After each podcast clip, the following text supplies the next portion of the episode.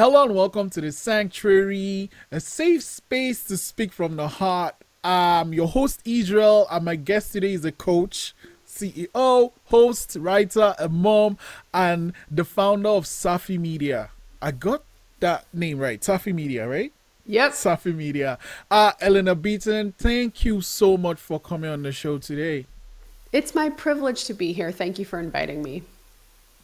Oh man! So I remember I saw you put up a post on in, um, on LinkedIn, yeah. and I was like, "Who is this person?" And then I listened to the podcast. And I'm like, "I need to talk to this person."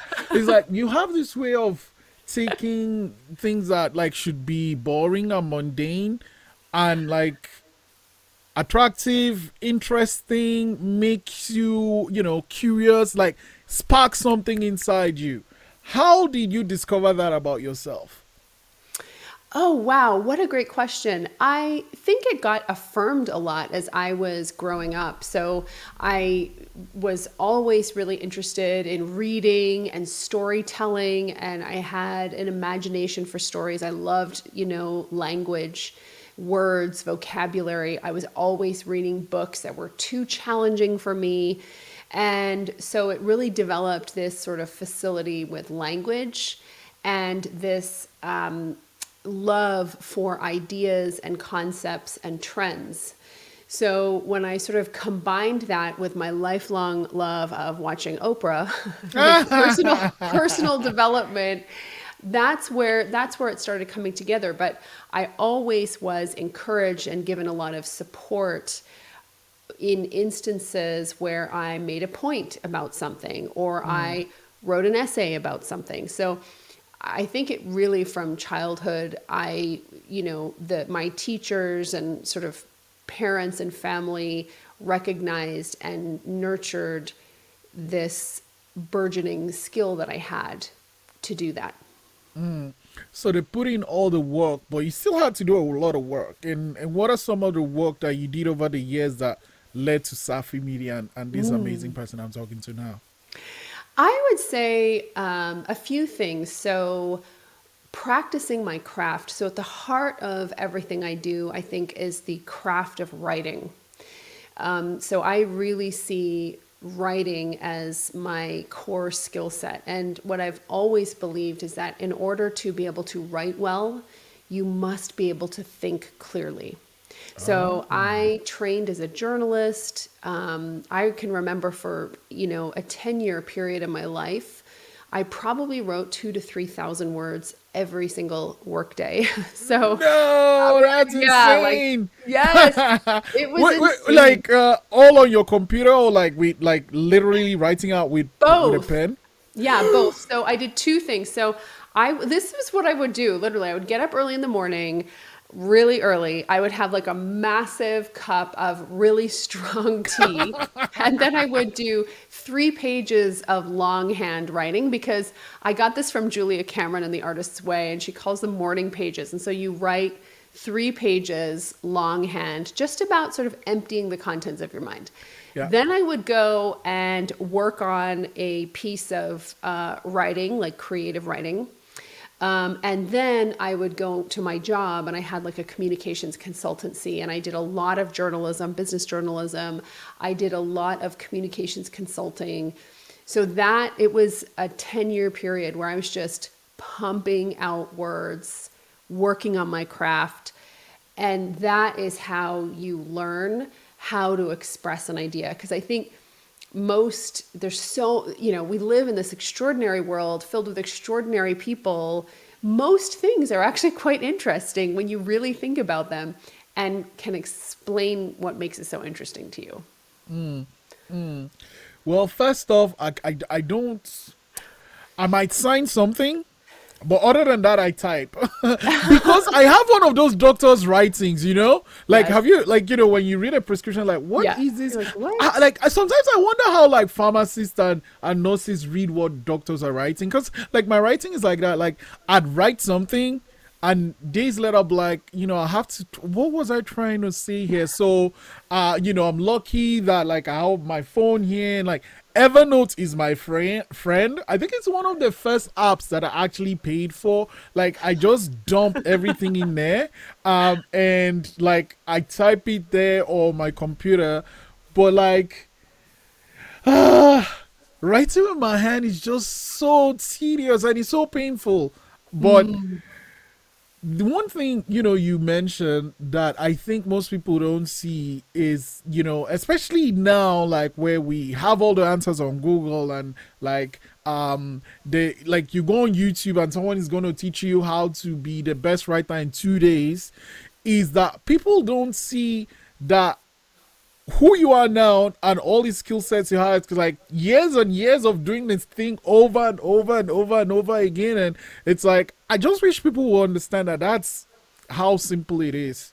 Yeah that's right it's basically as simple as applying base of pants to seat of chair and pressing firmly day after day.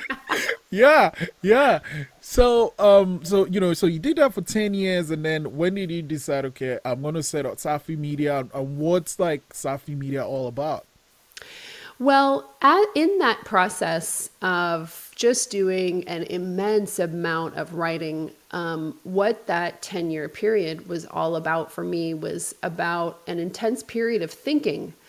And in that time, that's where I realized that um, you know a lot of the work that I was doing was really helping others to communicate, to market, you know, to build a brand. And in that work, what I realized is that I actually had a lot of ideas and experience and thinking that would benefit people. Mm. So I started my own blog.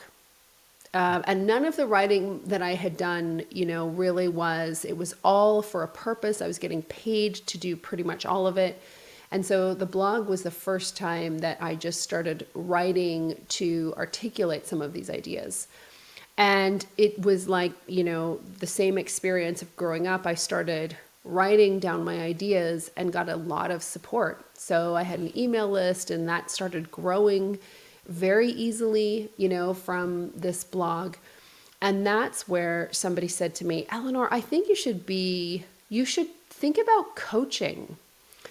And so I, at first, you know, I, I didn't think that I had any interest in doing that. But the more I thought about it, the more I realized that what a coach really is, is somebody who helps people understand their own minds better. You know, it's it's about clear thinking, and that's what I always had been able to do. So I, you know, got certified as a coach and started to figure out how do I make the transition from the work that I'm doing as a communications consultant to having a coaching business that transition, you know, um, took a couple of years, and I was building my company over, you know, around my own brand, and I decided that, you know, it's time the company was growing, and I wanted to be a spokesperson but I was no longer all that interested in having a business that was completely tied to my own personal brand. Mm-hmm. I wanted something that could grow without me. I wanted something that could be bigger than me because, you know, I had a very deep connection to the work that we were doing. So from the very beginning, I was doing a lot of coaching with women entrepreneurs mm-hmm. and that, you know, advancing gender equity globally, advancing women's economic empowerment. I cannot do that on my own. There's no way. So that's when I decided to build, um, to create and launch Safi Media. So Safi Media stands for Self Actualized Female Innovators, and it really refers to this sort of class of women, you know, and and maybe class is the wrong word, but it's this very influential group of women who are um, educated either formally or in the School of Hard Knocks, are very independent, are affluent because they've created their own economic, um, you know, power in many situations, and are massively influential. These are the women who are controlling 80% of purchasing power. Mm-hmm. So I decided, look, that's who I'm here to serve. And so I'm going to start Safi Media and we are going to advance women entrepreneurs and advance gender equity one woman entrepreneur at a time. Mm-hmm. Um, and we're going to do it through education, um, through media, and through storytelling. Mm. So that's mm. really how it sort of there's the Coles notes on on how I got started with Safi Media. Why was the focus right on female? Yeah, that was a really it wasn't a it didn't start out as a strategic decision. It was a an instinctive decision.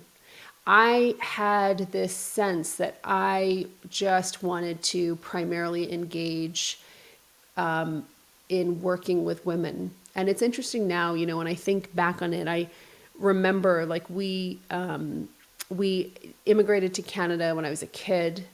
My mother from, from the UK so my mom's from the Fiji Islands, my dad was Welsh. They met in the Fiji Islands. He was making $9 a day. He went over from the UK as in sort of the volunteer volunteer service overseas. So he was working in the Fijian Central Planning Office. Um, he was making nine dollars a week, rather nine dollars a week. So he had to literally go spearfishing for his dinner. he meets my mom, and uh, she's a teacher. She had a career. She was independent, and she was the main breadwinner when you know we moved to Canada because my dad got a job as a prof at Acadia University, mom looked around and she was like, "This culture is so different. I just can't. I do not feel comfortable putting my daughter in childcare. I don't know these people. in fact, this culture is completely different."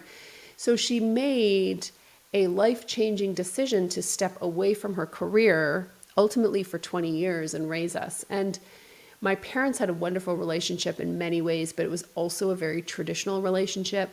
And my mom, you know, here was a woman who, up until she was 70 years old, she could bench the 45 pound plates. She could squat up until I was like 19 or 20. She could like do full squats with me on her shoulders.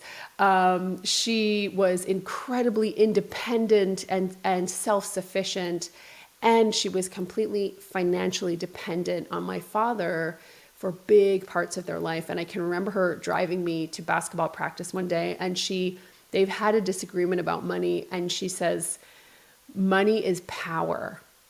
Always make your own. And I really saw how, even in wonderful relationships, women, what the impact on women of being economically disempowered and I think that has just was such a formative. I saw the same thing with my grandmother, brilliant woman who felt that way. So I feel as though it was this sort of instinctive lineage kind of thing that just a fire in my belly. Um, that's where that decision came from. Mm, mm, mm. Yeah. And um, so, what was the process of setting it up? You know, you have this idea, you yeah. know these people you want to reach out to how do you get it up and running? so, most of my, um, you know, career moves have been very much evolution. They've been they've been sort of more of an evolution. Um, they've a lot of them have been based on my natural sort of instincts for how to do things. So, what I did, how I set up Safi Media. So basically, you know, the transition that I made from running a consulting business into the coaching business. In my consulting business, I was paid to produce content. In the coaching business, what the switch that I made was that I was no longer getting paid to produce content, but my content built the audience that then went on to pay me, you know? Mm-hmm. And so the heart of everything I do continues to be media production, content production, storytelling. Um, so the way that I, the way that I, all of my big sort of business moves had were built on the back of high quality content. So it started with blogging. To this day, I have an email list. Um, I have a, you know, I have a newsletter that I send out three days a week um, Three days a week. Yeah, blockbuster, blockbuster open rates. You know, um, the sort of um, mega people on our list. You know, who read that content three days a week. So there was that. And so I started blogging and then I transitioned to a podcast. So then I was like podcast, blogging and podcasting. Um, I would produce virtual events and in person events. So it was always this idea of content, of sharing ideas, of sharing knowledge, of inspiring people through clear thinking, you know, and clearly mm. communicated ideas. That was really how I made the transition. And you know, from a business model perspective, I started by selling one on one coaching packages. Um, and I did that sort of one on one probably for about a year. And that's how I made money. And I learned how to sell. And I learned even more about marketing. And then I moved into group coaching programs. And so to this today, I only sell two things. I have a, that's it. That's it. So I have um, sort of a, an initial uh, group coaching program called Power Presence Position, and that really helps people find that niche because that's quite important and really so a niche is scalable offer and a message. And then I have a year long coaching program, and that's all about building the foundations to be able to scale a business, service based business to a million in revenue. Mm. So it was a lot about creating great content that attracted the right people um, providing highly valuable information in mm. an easy to consume way and using the power of our stories to forge connection and to, I think, help um, my clients appreciate, accept, and see themselves better. Mm. Yeah. Ah, yeah. That's uh, you know, you know, you keep doing all these things that people don't understand. You start small and then you build. Everyone just wants to build a big thing, but they I don't know. know. you know, you start with a brick and then you keep adding it up. Yes. Um, I didn't think about that, but that's so true. That is so true. I think it's the only way. You know, I, I remember I learned this this sentence from Barb Stegemann. I think you would know Barb Stegemann. She's kind of like a she's a she is an entrepreneur. I met her when she just before she started her perfume business. Um, she's amazing and has so many amazing turns of phrase.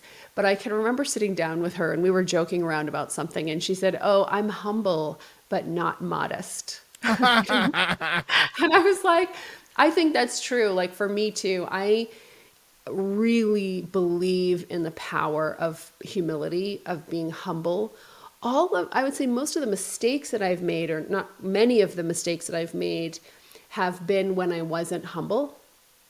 you know, and I do think there's a difference. I don't believe in modesty. I don't believe in pretending I'm less than I am, or you know, pretending I'm less successful or less smart or less interesting than I am to mm. make other people feel better. To me, that's modesty. I'm like, I'm not going to hide it. You can see it, you know. but I do believe in humility um, in, in being grateful for everything we have, in not underestimating the power of consistent work, um, the power of dedication to craft. Those things I really believe in, to your point. Mm, mm, mm. I mean, and besides, like, if you put in all this work, there's nothing like you know if you if you go you plant the seed, you water it, you weed, you do all these things. Why are you not going? Like, why will you feel bad if you're enjoying your fruits? Like, I, I don't I don't understand that. Truth, truth. Yeah. So anyway, true. so so um, you you were mentioning something you know with all the writing for ten years and stuff. How did you see like the the rise, the slow rise, and the you know now the uh, crazy um, levels that social media has grown to. You know, so like you've seen these rise for ten years. What has that experience been for you? Oh yeah. Well, I think you know, um, increasing amounts of pressure and comparisonitis so I think, so I think, you know, social media, like, you know, um, because there's just this natural ability. Let me put it this way. I can remember Reid listening to an interview with Reid Hoffman, and he is a big time Silicon Valley investor and sort of startup advisor. And I can remember him saying that he would never, who has invested in a lot of the social platforms, by the way, who said that he would never invest in a platform that doesn't directly play on or leverage a human vice. so gambling, porn. Yes, exactly. Coveting, like, you know, so much of social is about coveting, you know, things that you don't have or vanity, you know, presenting the very best. And so I have I have, um, I would say, I have a very pragmatic view of social in the sense that I believe it is a massive tool in the ability for people who have a message to um, to access an audience. The unfortunate thing is that the platforms themselves are very often agnostic. They don't care if your message benefits society or derails society. And I mean, I think last year, the advent of just a slew of documentaries about the ills of social media, the fact that so many people who've created these social platforms don't allow their kids to use them. So I think, you know, on the one hand, it's been a huge benefit to me to allow me to access an audience that I would have to travel or it would have been so much harder. Mm. It has also really lowered the bar so that um, at, on one hand, there's a lot of noise um, and competition. But I think, you know, what that in turn does is that for you, for me, um, all I can speak about is my own experience. I had to set very clear boundaries around what I use, why I use it, and for what purpose. Mm. Um, so yeah, so I I'm I don't think that it has been a net positive thing for society at all. I think most social platforms have actually been, when we look back in history, net negative. Um, that said, they're here to stay. Yeah. So I will. I have no qualms about leveraging them. Yeah, I mean, you know, it's like um, you you find something, you learn it, and then you learn the safe way to use it. Like yes. everything has risks, right? Yes. Um. So you just wouldn't get behind the wheel of a car and drive like you know you just you know put it in gear and it will move it's still going to do what it's going to do but you don't feel comfortable enough to get on the highway or until you've you know gotten your license done yes. all these things and even at that you know you take it bit by bit. And as with everything, you take the good and you leave the bad. And well, yeah, yeah. That's the yeah. key to a happy life. you know I, mean? I, agree. I agree. I key, agree. Like you know, yeah. So, um, how how like were you born here? or Were you born mm-hmm. in England? Yeah, yeah. I was born in Wales. Okay, and then and, you moved yeah, here. Like how Wales, yeah. how old were you when you moved? Four. Oh, yeah. oh, okay. So like you don't have much of that memory from? No, not really. not really. I we would go back, you know, and and most all of my dad's um, family is still there, but no, I very much. Well, actually, I was about to say I very much feel Canadian, um, and I do, but I also have this um, thing that I think you can feel as an immigrant. I think you can sometimes feel as somebody who's sort of other or different growing up. You know, when I was growing up, um, I was the only biracial person. you know, I was the only, I looked very different. My mom, uh, in Fiji, they believe your spirit is in your hair. And so, traditional Fijians, like my mom, would never straighten their hair. They continue, she continues to this day to have a pretty massive afro. Um, and so we would go around, it was clear like we were different. And so I think that I um, have I have this experience that I don't think is that unusual of assimilation to the mm. culture and also a feeling that I don't yet I don't totally belong. You know, and so um, you know, I've never, as an adult, I've never really felt at home anywhere.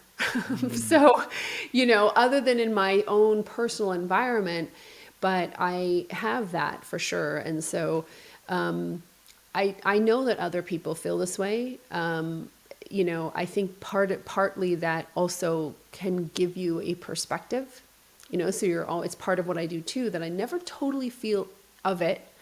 So I look, but I observe it, you know, um, I'm around it, I observe it, but I don't ever feel kind of of it.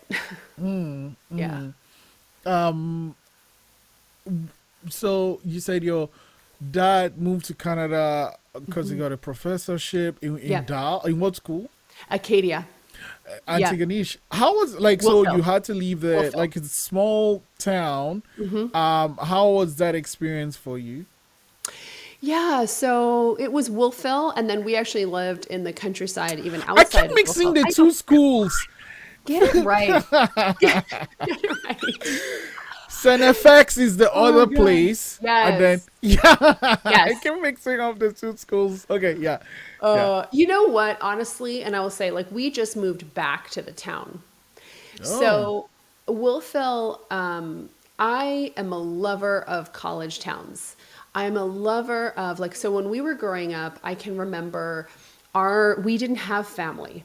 So our family were other um, professors who and their families who had moved to this town, um, this small town, from all kinds of different countries. Mm. And um, they were trying to create relationships and families as well. And, you know, I can remember that my parents, they just had so many friends.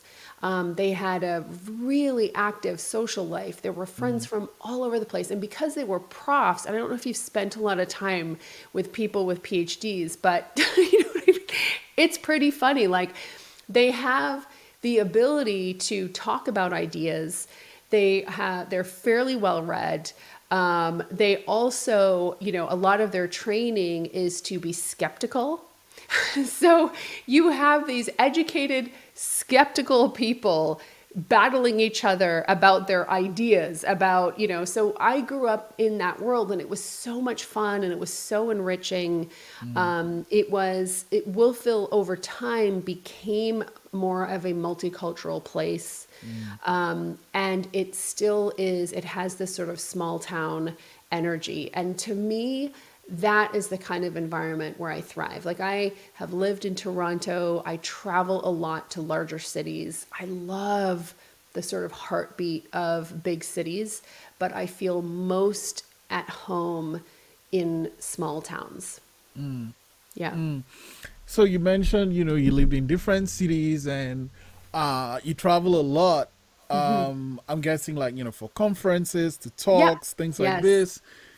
Um, last year, you know, I'm guessing usually, you know, towards February, you're preparing for like, you know, uh, spring and summer for all this, you know, traveling for the talks and the conferences and and there was a shutdown. Uh what were you preparing to go, you know, what were you preparing mm-hmm. for the summer of 2020 and how did the shutdown change that and how did you adapt? Oh, yeah, such a great question. Um, so, you know, to give you a picture, in my business, we would do five, a minimum of five live events a year that we would mm-hmm. host. Um, they were a huge part of our programming um, and what we offered to our clients in our programming. Um, I did a lot of traveling to network and speak, and that was a big way that people discovered me um, and my company. And so I'll be honest though, I was getting tired of that. like, you know, I oh, was, another plane, another hotel, another early breakfast, another I know, talk. I know. I was like, this, this globe-trotting lifestyle, you know, I just can't take it. So I was getting a little bit tired of it. And I had remembered a, a really good friend of mine. Um, she she in turn had a good friend who was a global keynote speaker, and she had been warning me for a couple of years. And she was saying, Eleanor, um, key, you know, keynote speaking is amazing. Do it, but be careful about uh, be careful of it too because it's a little bit like a drug. And so she was telling me about this guy who, you know, big audiences, great money, just a ton of adrenaline around it. It's really fun. They treat you really well. Um, and it can be hard and it's also a very easy way to grow your company you know uh, there other people are building the audience for you mm. so i knew of this um, and i was starting to get tired of it my boys actually so i have two sons 10 and 14 they were getting older and oddly you need to be more present the older they are. So when they're babies you can kind of go through the motion doing their thing and hugging them and that's pretty much all they need.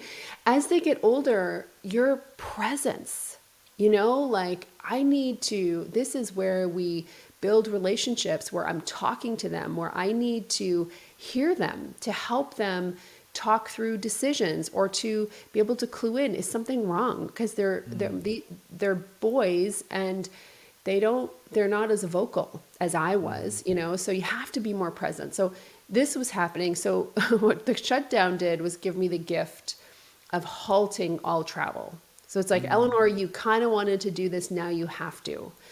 So the immediate thing that we needed to do was really create digital marketing and content marketing at a level um, that had and that had responsibilities that it had never had before. Um, and so that was um, a learning experience because I was a great marketer, you know, but to be able to use marketing to replace public speaking as a lead generator, that was completely different. So that was the first thing. In the absence of having physical events where we could bring our communities together, I had to rethink how to design what I wanted our programming to look like. Mm-hmm. And so that was also, you know, another um, shift that I had to make. Mm. And the other thing I think that was so huge, starting around September, what we started seeing was all of this research coming out about how Canadians were doing from a mental health perspective. Um, women were not doing well from a mental health perspective. Mm. Employee engagement was at an all-time low across the country. At one, there was there were a couple of different studies that showed like sixty percent of Canadian employees wanted to quit. Mm. so it was so take I'd never experienced anything like that as a boss. Um, so doing you know the the pressure of having to make sure that the business um, stayed really healthy, of making the transitions and the operations of our business that we needed to, um, homeschooling my kids, coaching other entrepreneurs who are dealing with this and being a support for them, and doing my best to make sure that the team had the support that they needed. That was a lot. So mm-hmm. I kind of hit a wall myself in September. September and October I really experienced just it, it was it was kind of like a depression. You know, I was low, and I've been low before in my life. You know, and had experiences and stuff, but I felt like I just couldn't really get myself out of it. Like I just felt low, um, and so that so I wrote a lot about that. I talked a lot about that, um, and that experience. So many other women, again, content, right?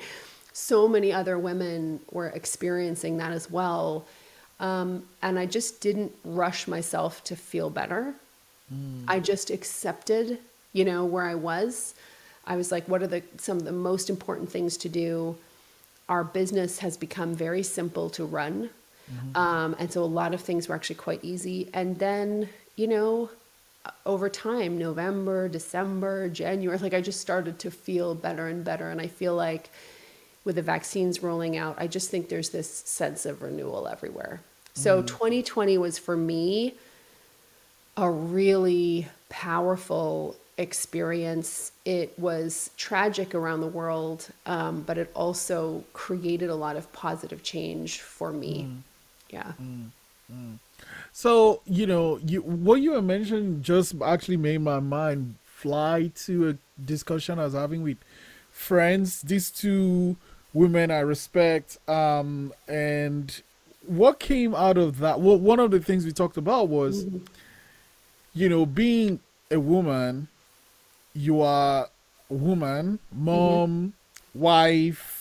If you're working, in your mm-hmm. case, CEO, you're coaching all these people, and like in a way, coach is like a mom too, right? You know, so mm-hmm. you're doing all these things. Mm-hmm. Um, at times you kind of forget to take care of yourself. Uh, do you ever deal with that? And and if you do or don't, how do you handle that?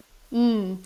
Yeah, I I think that um, yeah, and I think the places where I was starting to see it were in um, like being kind of glued to my desk. so, you know, just being very sedentary and then not sleeping enough. Mm. So, um, two of the biggest changes that I made, and I can remember I was talking to my trainer. So I was like, "Oh, I have, I have hormonal weight gain. I know it. I, it's hormonal. I need to fix my hormones. This is happening to me." And so she says, "Yeah, but you know, have you ever considered getting like a a Fitbit or anything like this?" I was like, "What is this?" Minion step counting business. I, I can't believe it. You're insulting me. Get out of here with that. Yeah. But then, you know, I thought about it. I was like, okay, fine. So I had got my husband an Apple Watch. He didn't like it because he didn't know how to shut off the notifications. So I bor- I borrowed it. And I realized that I was getting like maybe 2,000 steps a day. Mm. And so I immediately made the switch and started walking. That was it, like 10,000 steps a day and do just cutting my caffeine intake so I was sleeping more. Mm. And to me, those two things made a huge difference because I do think it's easy to to deplete the well. Mm-hmm. Um, and then before you realize it, you know, you're having a glass of wine to relax you're having coffee to keep you awake. Um, you are working a lot, so you're not able to kind of, you know, you're not getting the movement that you need. So I think it's just so, so super critical. Yeah. Mm. Um, and then what are some things you do for self care? I mean, apart from the walking and. Yeah. Um, so a couple of things. One is uh, not allowing toxic people in my life. Yes, so that's huge. You know, you know, you know. So I'll let you continue. I just had to. that just triggered something in my head. there are like there are people that feel bad for cutting toxic people. Like, how? Why are you feeling bad? It's like it's like you are you are like in quicksand, right? And you are you know finding a way to get out to help this person that's in the quicksand with you. And the person's like, no, no, no, don't get the help you need. We're going to stay in this fucking quicksand together. Like, why would you feel bad if you're cutting the person? I don't understand it. Like, why will you feel bad? Let the person go. The person is not good for you. Anyway, anyway, yeah. Oh right? No, totally.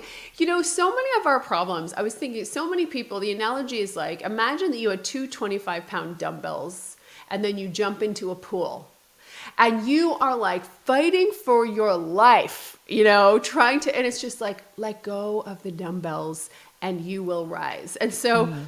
I feel like, you know, number one thing is um, just being very mindful about what gets in, you mm. know, so that's, that's sort of the first thing. Um, I have, this has happened more recently, really um, making sure I don't need a ton of friends.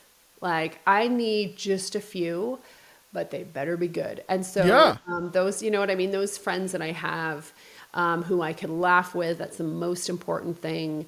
Um, really kind of staying connected and um, with those people. That's another huge thing um, for mm-hmm. self care for me. And also dressing beautifully. Why? Yeah. So it's interesting. It's kind of like, you know, I think about, I remember as a kid, I was obsessed with Cleopatra's um, uh, rumored beauty regime. You know, so she would like bathe in goat's milk and she would do this and she would do this. And and I remember just being really interested in, in Cleopatra's beauty regime, even though she was like this legendary beauty, but apparently she actually wasn't classically beautiful at all but she treated the way that she adorned herself and treated herself um, that it was very intentional and so you know i really um, believe in that as well believe in you know how do i want to present myself to myself and to the world mm. and will i take the time to do that you know? And so mm. You won't catch me in yoga pants Monday to Friday, nine to five. but 5 p.m., it's full on athleisure. wait, wait, wait, wait. Even like, you know, now, like with the pandemic and stuff. Oh, I was. Yeah. So I was oh. doing that. And then I took okay. a look at myself one day and I was literally, I was on a podcast, uh, video podcast that was widely watched. And I was like, whoa. So my eyebrows were like one. they were like one eyebrow. And my whole, you know, and I was just like, wow, I don't even like that. I don't even feel good presenting myself like that. And so it's, um, yeah, it's sort of those, I, I think it gets back to that thing that we were talking about earlier, which is sort of daily dedication or daily devotion. You know, like, can you be devoted? To me, I'm very focused. So it's like, I'm just going to devote myself to a few things. But this is something that I can do that has only good and doesn't have any bad. And please, if I felt like getting into athleisure, I'll do it.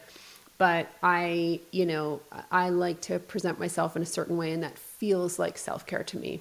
Yeah. yeah. Uh, no, that's great. Um, so yeah, let's let's let's hop on the podcast.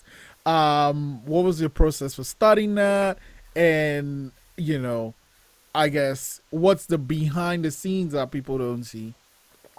So it's so interesting. So I was going to start a podcast in 2014. I talked myself out of it. It felt complicated, the tech side of it. I told myself that the tech was too hard. It's not. It's not. you know what I mean? And so 2014, so then in 2016, I decided I'm going to do it.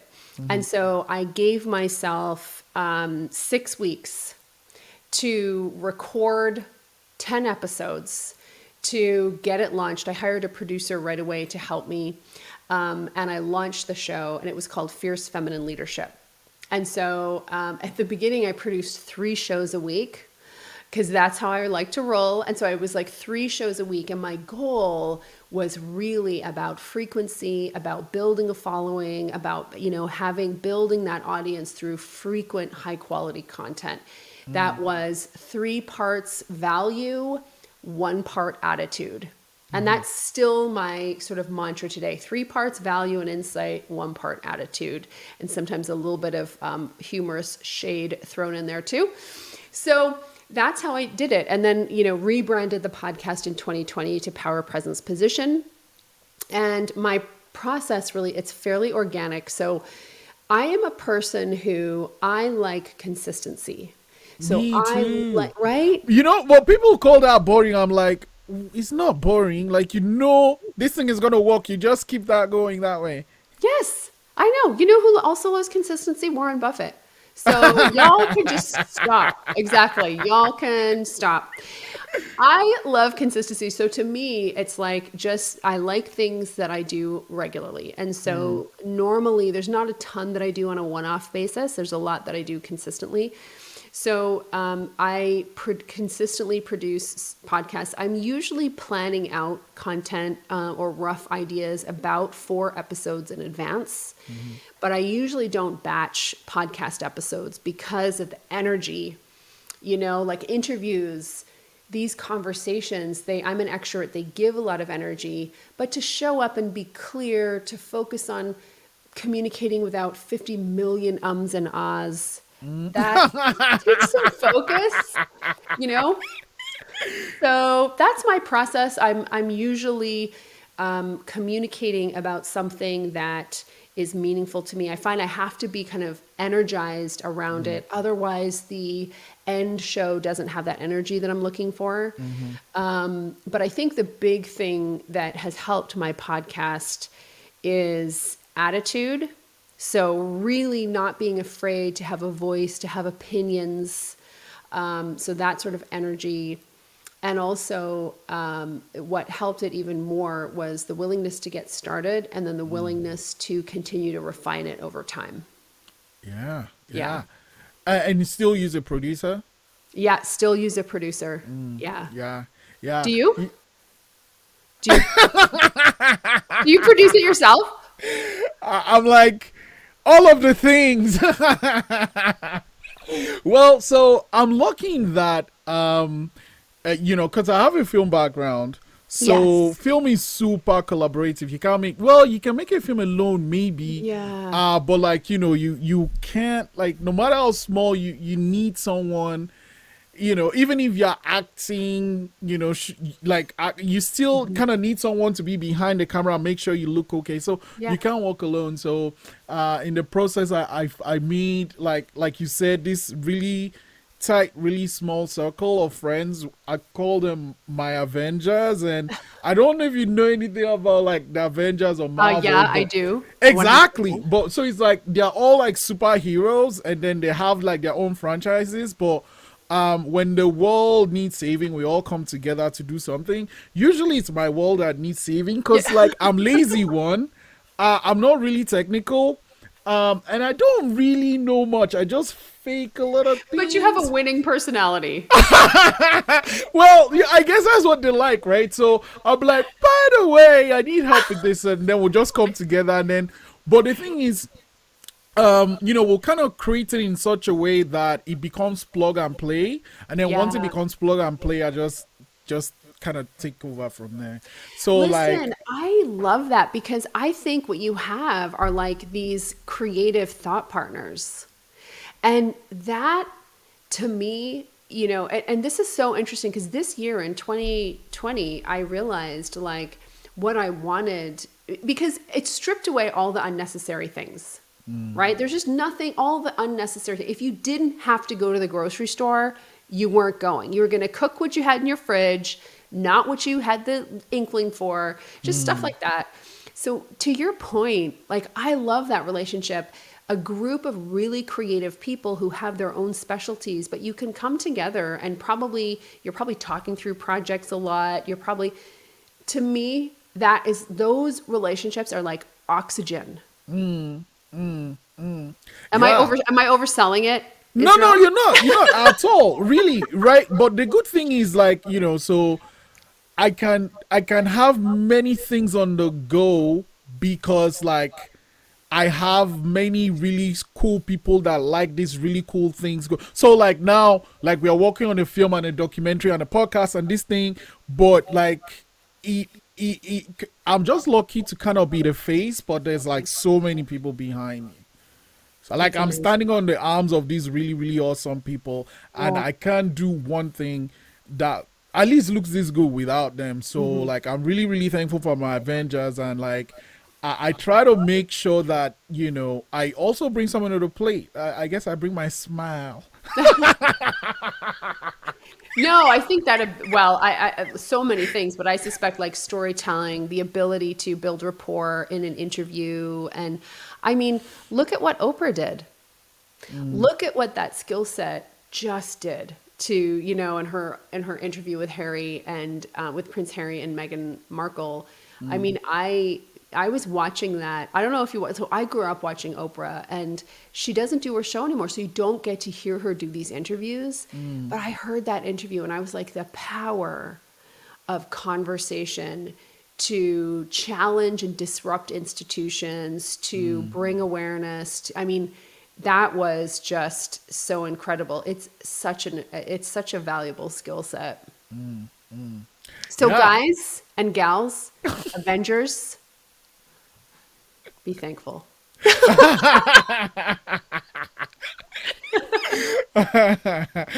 I know that they're like, and we've been working together for since 2016, right? So my very first film, that's when we met, and then everything I've made moving forward, we've just worked on it. It's like you know, um, and then if like we kind of just contributing to each other's things because we all have our things. Um, and then, but the thing is, you know, I'm Nigerian. Like I was born in Nigeria, and, and growing up, I, I wanted to make films, like, but I, I just I didn't have the opportunity to. So, um, then I, you know, I had the opportunity to move here, and like here, like there are all these opportunities. So, my approach is to just if someone is like, "Can you do this?" I'm like, "Yes," and then I'll figure it out.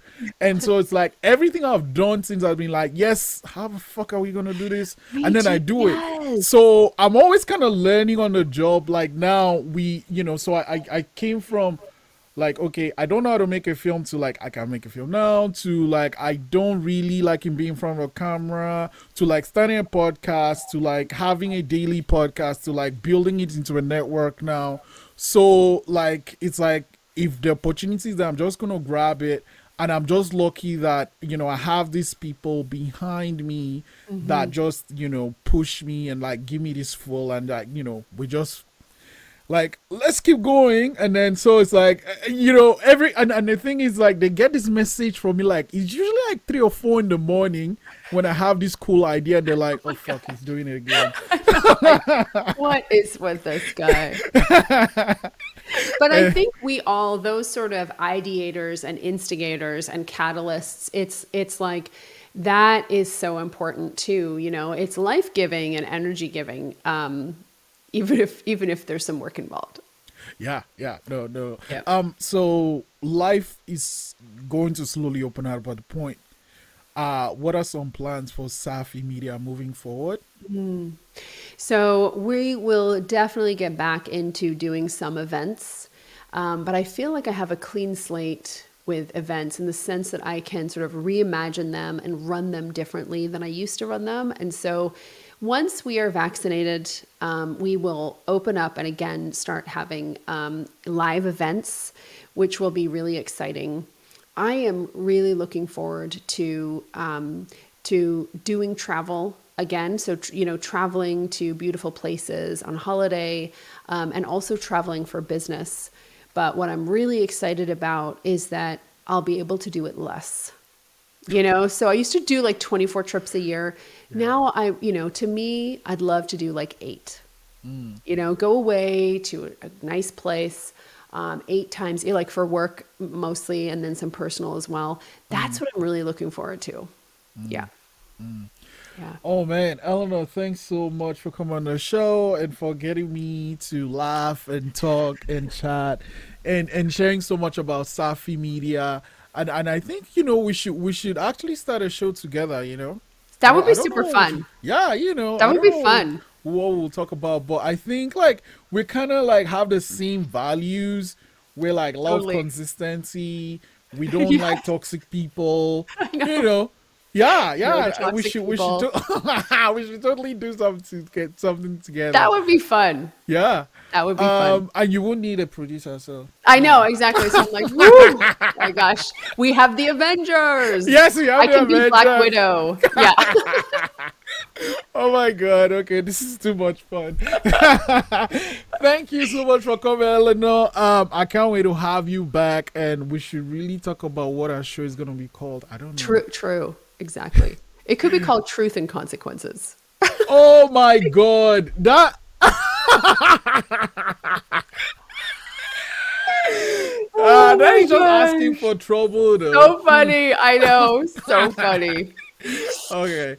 Okay. I'm gonna let you go and uh we'll you know come back together. Ooh, we'll come back together real soon.